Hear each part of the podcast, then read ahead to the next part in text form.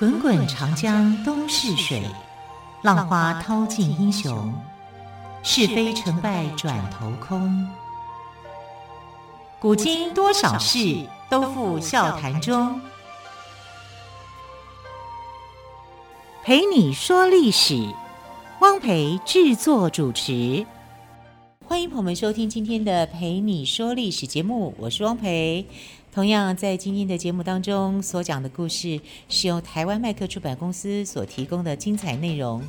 好，今天要说的第一个故事叫做“明修栈道，暗度陈仓”。刘邦任命韩信为大将，请他训练军队，制定打回关中的作战计划。西元前二零六年，齐地，也就是在今天的山东大部。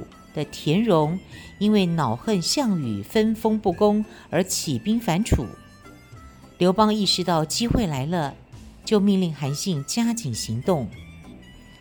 韩信是个有勇有谋的将领，随即派樊哙、周勃带三千人去修复被烧毁的栈道，期限三个月要完成。一下子，这一条通往关中的唯一通道就热闹起来。士兵们采伐木材、开凿岩石，闹得鸡犬不宁。刘邦派人抢修栈道，准备东征的消息，很快就传到关中。守着关中西部的诸侯王章邯听到这个消息后，大笑说：“刘邦啊，刘邦，谁叫你当初烧毁栈道呢？你自己断绝了出路，现在又来修复。”这么大的工程，只派几百个士兵，你是要修到哪年哪月才会完成啊？可是不久后，章邯就接到紧急报告，说刘邦的大军已经攻入关中，陈仓，也就是现在的陕西宝鸡东被占领了，守将被杀。章邯起初不相信，以为是谣言。等到明白真相的时候，再慌忙领兵抵抗，已经晚了。章邯被逼自杀，驻守关中的另外两个诸侯王司马欣和董翳也相继投降。关中地区一下子就全被刘邦占领了。原来韩信表面上派兵修复栈道，实际上却和刘邦率领的主力部队。暗中从小路攻入关中地区，打得章邯措手不及。这就是“明修栈道，暗度陈仓”的典故，比喻用假象迷惑对方，表面上大张旗鼓地做一件事，实际上暗中做的是另外一件事。这一仗使刘邦打开了东进的大门，为刘邦建立了兴汉灭楚的可靠根据地。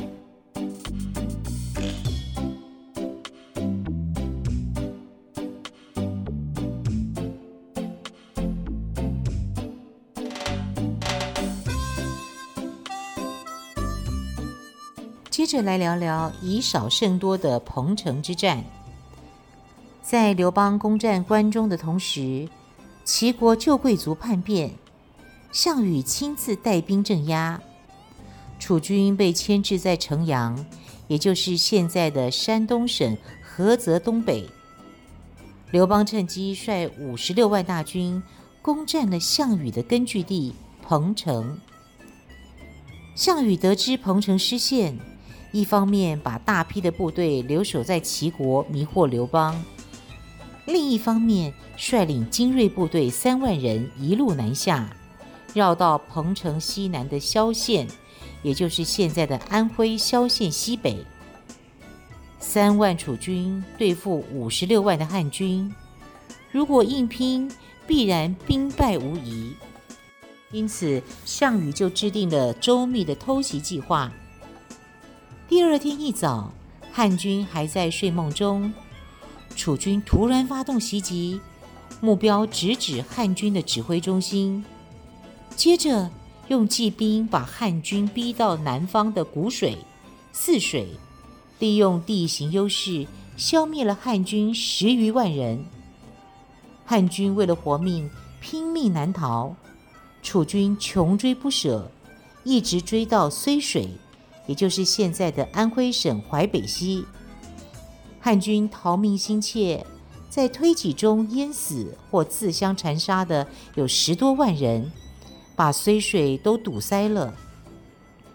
楚军大获全胜，眼看刘邦就要成为项羽的俘虏了，忽然天昏地暗，狂风骤起。吹倒树木，掀翻了房舍。刘邦趁机带领几十名汉兵逃跑，但是他的父亲太公、母亲刘骜和夫人吕雉却被楚军捉住了。在逃亡的路上，刘邦遇见儿子刘盈和女儿鲁元公主，于是两个孩子搭上父亲的车子一起逃命。拉车的马儿已经跑得疲惫不堪，敌人又紧追在后。刘邦好几次用脚把两个孩子踢下车，想扔掉他们，好让车子可以跑快一点。但是刘邦的部将夏侯婴每次都下车把两个孩子抱上来，苦苦劝说刘邦，让孩子一起跟着逃命。最终，大家逃离险境。回到了沛县丰邑。彭城之战使得汉军元气大伤，诸侯纷纷背叛刘邦，投奔项羽。刘邦只好收集残部，退守荥阳。后来幸亏萧何从关中调来人马支援，汉军才得以恢复元气。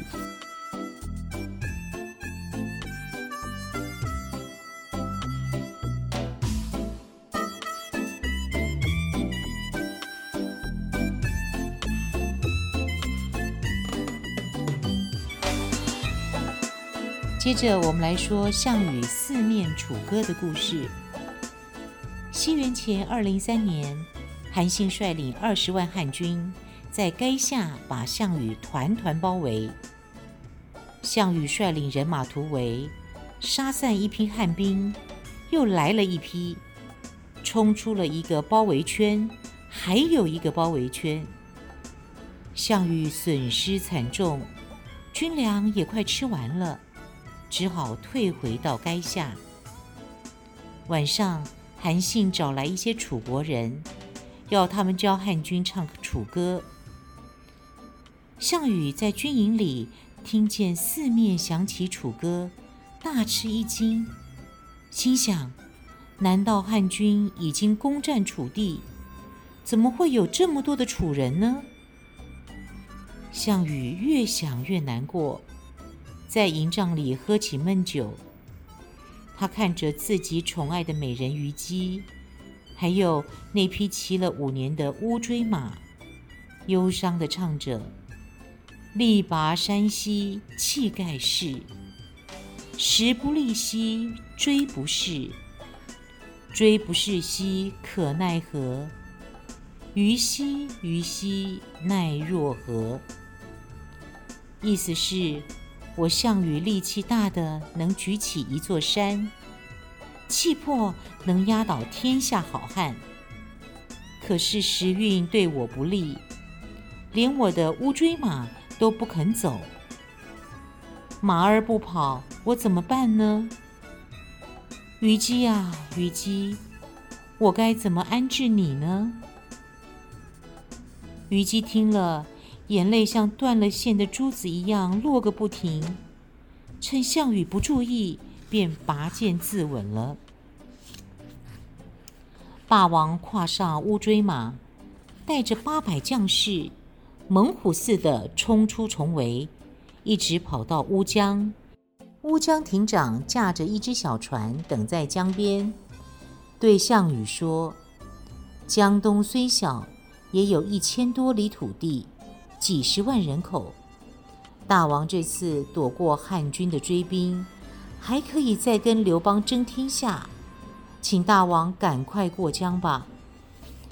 项羽摇摇头，对亭长说：“当初我带了八千人出来打天下，现在只剩下二十几个人，还有什么颜面回去见江东父老呢？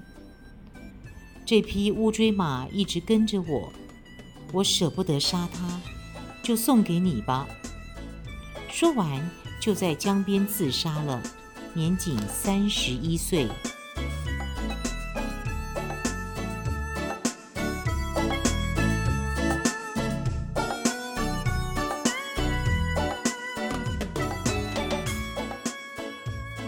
接着来说消灭异姓王的故事。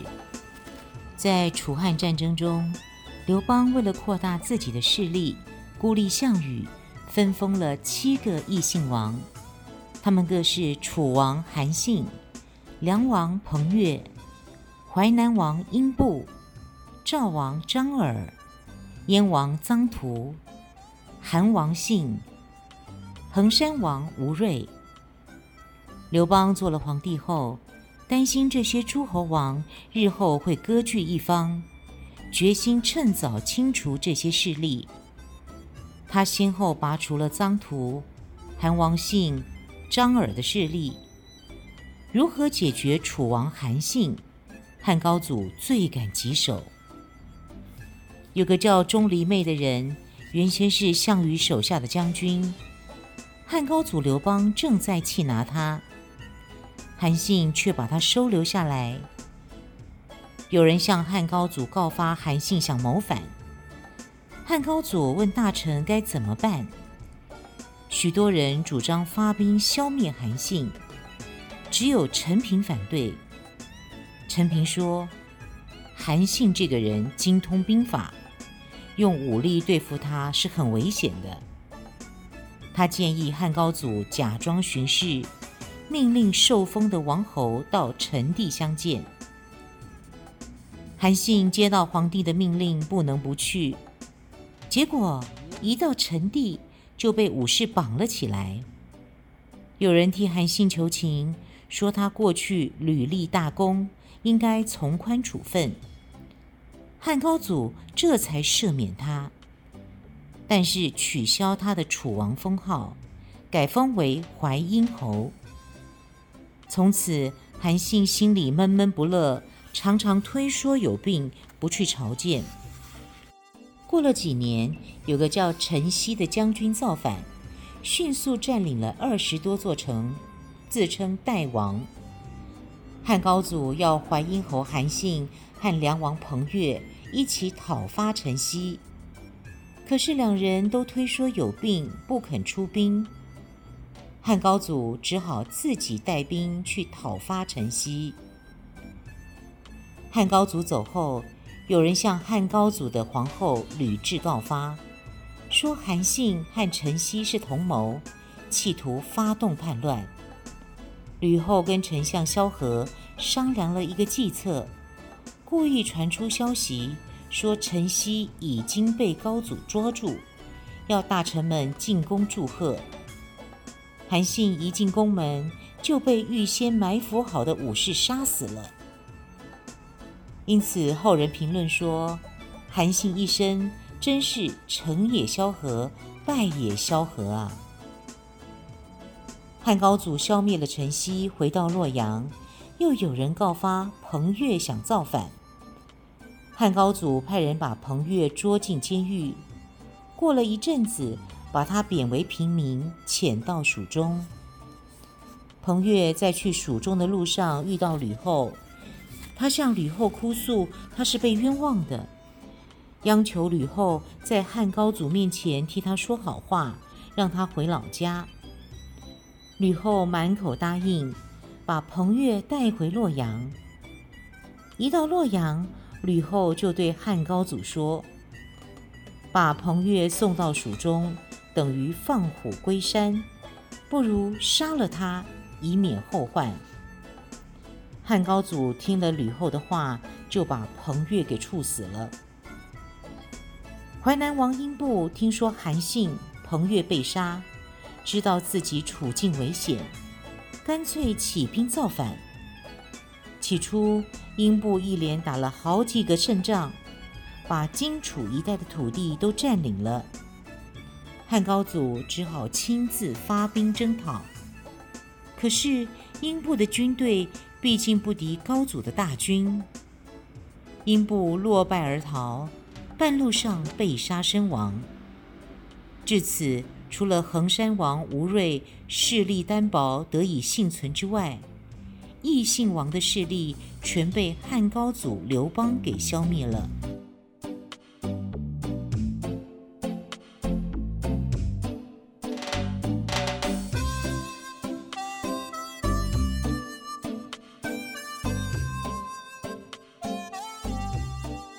您听过萧规曹随的故事吗？现在我们就来说萧规曹随的故事。西汉初年，土地荒芜，人口锐减，国库空虚，连汉高祖出行都找不到四匹毛色相同的马拉车，将相大臣也只能坐牛车外出。为了恢复国力，相国萧何。制定了宽松的政策，轻徭薄赋，鼓励人民从事农业生产。萧何死后，汉惠帝刘盈任命曹参做相国。曹参喜欢喝酒，一天到晚请人饮酒聊天。惠帝看他好像根本不操心国事，觉得他没有尽心尽力辅佐自己。心里很气愤。有一天，惠帝对曹参的儿子曹竹说：“你回家找机会问问你的父亲，为什么整天跟人喝酒闲聊，不向我请示政务，也不过问朝廷大事？这样下去，怎么能治理好国家呢？”曹竹回到家，向父亲转达了惠帝的意思。曹参一听，大发脾气，把儿子臭骂一顿，还狠狠地打了他一顿。曹竹遭到父亲打骂，垂头丧气地回到宫中，向惠帝大诉委屈。惠帝听了，觉得莫名其妙，不知道曹参为什么发那么大火。第二天下朝后，惠帝把曹参留下，责备他说。你为什么打骂曹竹呢？是我让他去规劝你的。曹参听了惠帝的话后，立刻摘下官帽，跪在地上叩头谢罪。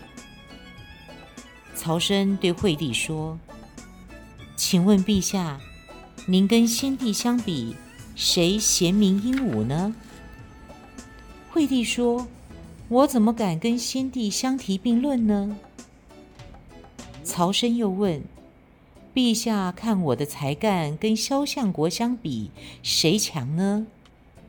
汉惠帝笑着说：“我看你不如萧相国。”曹参回答：“陛下英明，既然您的贤能不如先帝，我的才干又比不上萧相国，那么先帝与萧相国制定的法令，我们能超越吗？”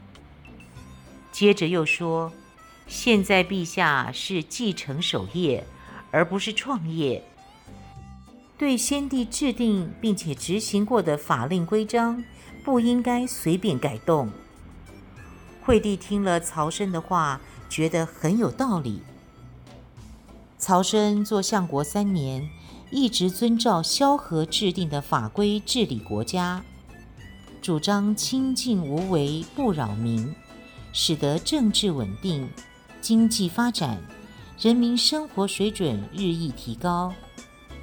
他死后，百姓编了一首歌谣称颂他：萧何定法律，明白又整齐；曹参接任后，遵守不偏离，施政贵清静，百姓心欢喜。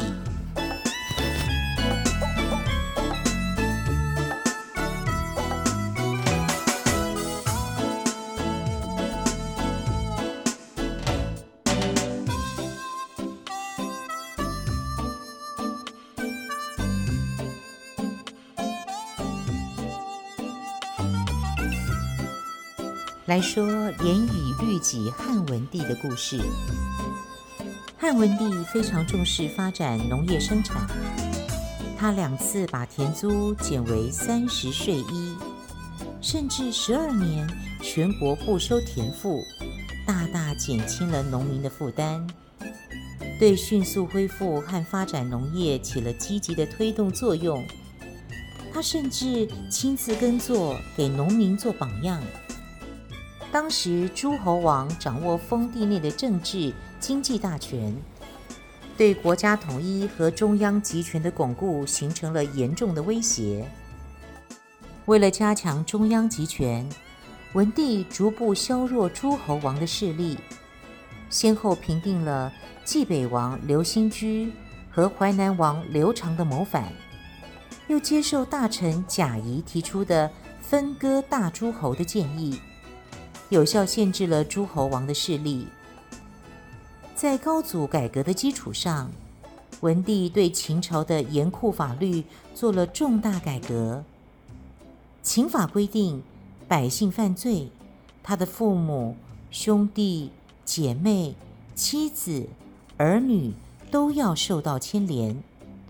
重者处以死刑，轻者到官府为奴。文帝即位后，废除这项法规，还把极其残酷的肉刑改为做苦力和鞭笞之刑。文帝还带头执行法治判决，天子犯法与庶民同罪。对周边少数民族，文帝主要采取安抚政策。尽力维持友好关系。吕后时，南越王赵佗一度自立为南越武帝，与汉朝对峙。文帝即位后，派陆贾出使南越，劝服赵佗归附汉朝。对待匈奴，文帝一方面继续实行和亲政策，一方面加强边防力量。匈奴曾经三次侵犯边境，都被文帝及时派兵还击，赶出塞外。汉文帝的节俭在历代帝王中是出了名的，他很少增添宫室、院圃、车骑等。有一次，文帝想修筑一座露台，初步计算需要花费黄金一百斤。相当于中等人家十户的家产，文帝便打消了这个想法。文帝反对厚葬，他修筑自己的陵墓时，顺着山林形势挖掘洞穴，不再加高，陪葬品全用陶器。文帝不仅严以律己，而且虚心纳谏，知人善任，重用贾谊。晁错、张世之、周亚夫等大批人才，开创了文景盛世。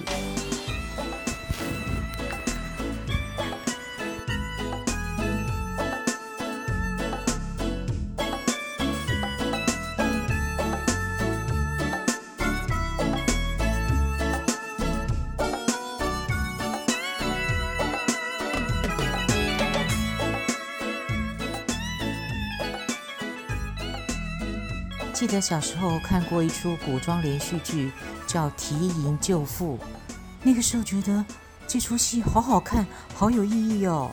所以这个部分呢，我们就来讲提营救父的故事。肉刑是死刑之外最残酷的刑罚。汉文帝废除肉刑，这里面有一个小故事哦。山东临淄有一个小姑娘，名叫淳于提营。他的父亲叫淳于意，是个读书人，从小喜欢钻研医术。后来淳于意当了县令，但是他不喜欢官场中的那一套，就辞官回家，凭高超的医术为人治病。有一次，一个大商人的妻子得了重病，请淳于意救治。由于病情恶化，病人不幸死了。大商人仗势向官府告状，指控淳于意误诊，致人于死。因此，淳于意要被押送到京城长安服刑。当时的刑罚非常严厉，最重的判死刑，最轻的也要割鼻子、砍脚等肉刑，留下终生残疾。受刑人带着肉刑留下的印记，一辈子都抬不起头来。淳于意有五个女儿，没有儿子。临别时，五个女儿哭作一团。淳于意叹气地说：“唉，可叹我没有儿子，又遭遇这样的变故，没有人能为我分担痛苦啊。”当时的缇萦只有十岁，是个小女孩。他听了父亲的话，心里很不是滋味。他擦干眼泪说：“父亲，你不要难过，我一定会救您的。”他不顾姐姐们的劝阻，一路陪伴父亲来到京城。父亲被关进大牢后，缇萦想方设法。想要觐见汉文帝，但都没有成功。他只好给汉文帝写了封信，诉说冤情。信中说：“我父亲为官正直，医术高明，现在蒙受冤情，要受肉刑，实在不公平。一个人受了肉刑，割掉的鼻子、砍掉的脚，不会重新长出来。”一辈子要受无穷无尽的折磨，这样的刑罚怎么能够劝人为善呢？我为父亲难过，也为所有受肉刑的人伤心。我不愿父亲遭受如此大的痛苦，请求陛下允许我入宫为奴，代父亲赎罪。只求陛下免了我父亲的罪，废除肉刑。小提银的文笔虽然有些稚嫩，却写得真诚感人，而且有见地。小缇萦写信的事，很快就在京城传开来了，不久就传到汉文帝的耳中。汉文帝觉得这个小女孩很勇敢，又很有孝心，于是召见她。小缇萦在皇帝面前没有一丝怯意。冷静诉说着父亲的冤情，表达心中的愿望。汉文帝被小缇萦的孝心感动，也很赞赏他的勇气跟见识，就对大臣说：“犯了罪的人应该惩罚，让他得到教训。可是现在的办法是在脸上刺字、割鼻子或砍脚，这样怎么能劝人向善呢？”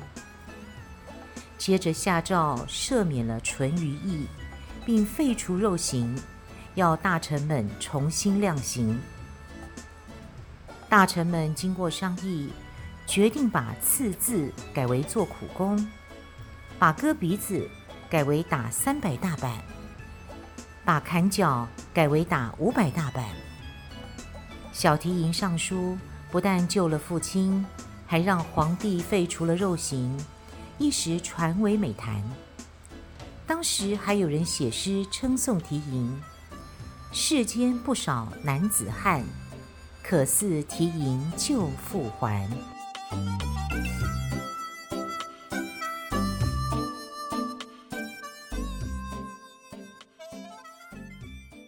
很快的节目接近尾声，非常感谢朋友们的收听。更多精彩的故事，就欢迎朋友们明天继续收听喽。我是汪培，明天再会，拜拜。